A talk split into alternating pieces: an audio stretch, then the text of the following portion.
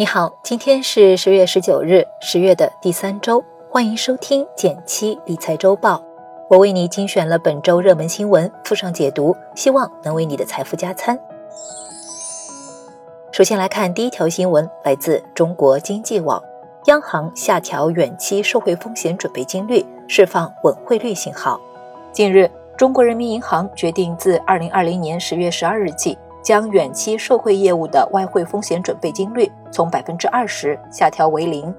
下一步，中国人民银行将继续保持人民币汇率弹性，稳定市场预期，保持人民币汇率在合理均衡水平上的基本稳定。今年六月份以来，人民币汇率就一直保持升值的势头，最高的时候曾一度突破 六点七。如果你在七月要换五万美元，至少要花 三十五点五万人民币，而现在最低只要 三十三点五万元，可以省两万元之多。但是一个国家的汇率最好是稳定在一个合适的区间运行，人民币涨幅过快不利于我国的出口和外贸企业的发展，而外汇风险准备金率是一个汇率调节工具，这次央行把它调整为零，就相当于是给人民币的快速升值踩一下刹车。其实在历史上，央行就多次调整过外汇风险准备金率，上次调整是在二零一八年的八月，通常在人民币汇率出现大幅贬值后，会将它提高到 百分之二十， 而在出现大幅升值后，就会降低到 百分之零， 从而进行汇率的动态平衡。另外，这次事件中最值得我们关注的是央行背后的态度。可以看出，央行不想让人民币汇率呈现单方面过快升值或贬值的趋势，而是比较稳定、有节奏的波动。第二条新闻来自每日经济新闻，手机欠费超三个月将纳入征信，江西省十一月起率先实行。手机卡如果欠费超过三个月以上，或许你的相关信息就会被纳入征信。中国电信江西省欠费信息将会纳入个人征信系统，这项规定会从二零二零年十一月起执行，而这条消息也得到了电信客服的明确回应。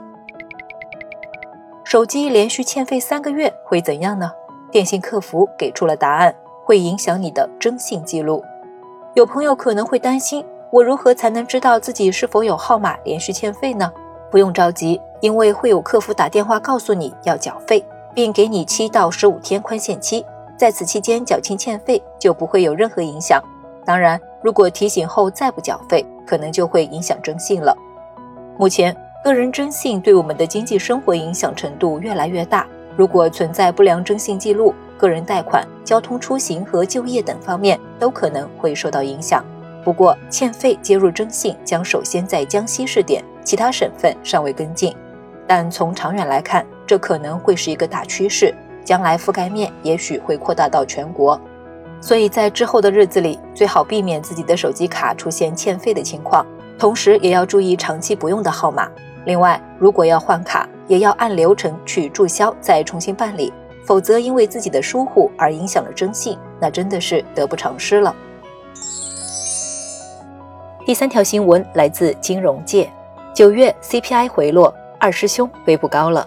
昨日，据国家统计局消息，二零二零年九月份，全国居民消费价格同比上涨 百分之一点七， 其中猪肉价格涨幅大幅回落到 百分之二十五点五，影响 C P I 上涨约一个百分点。 C P I 指的是消费者物价指数，主要反映的是物价水平变动。我们平时说理财要跑赢通货膨胀，就可以参考这个指数。上一次 C P I 指数回归一时代还是十八个月前的事情了，也就是十九年初。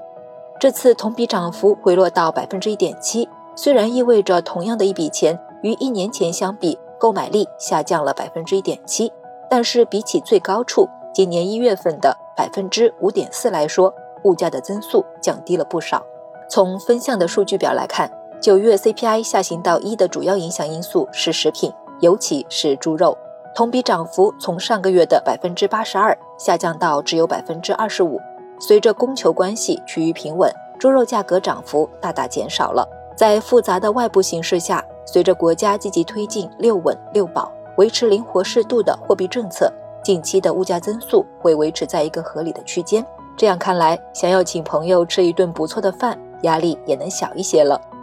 如果你一直对投资感兴趣，又不知道从哪儿下手，不妨试试加入我们的一元实操营，在文字区就能找到一元实操营的加入方法，跟着我们来开启一场零基础、低成本的投资实践吧。来看其他的热门新闻。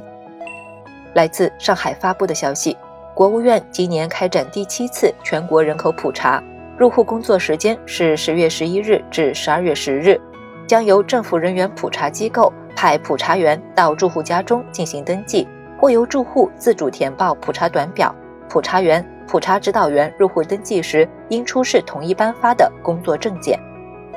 来自中国基金报的消息，国际货币基金组织十三日发布世界经济展望报告，预计二零二零年中国经济将增长 百分之一点九， 是全球唯一实现正增长的主要经济体。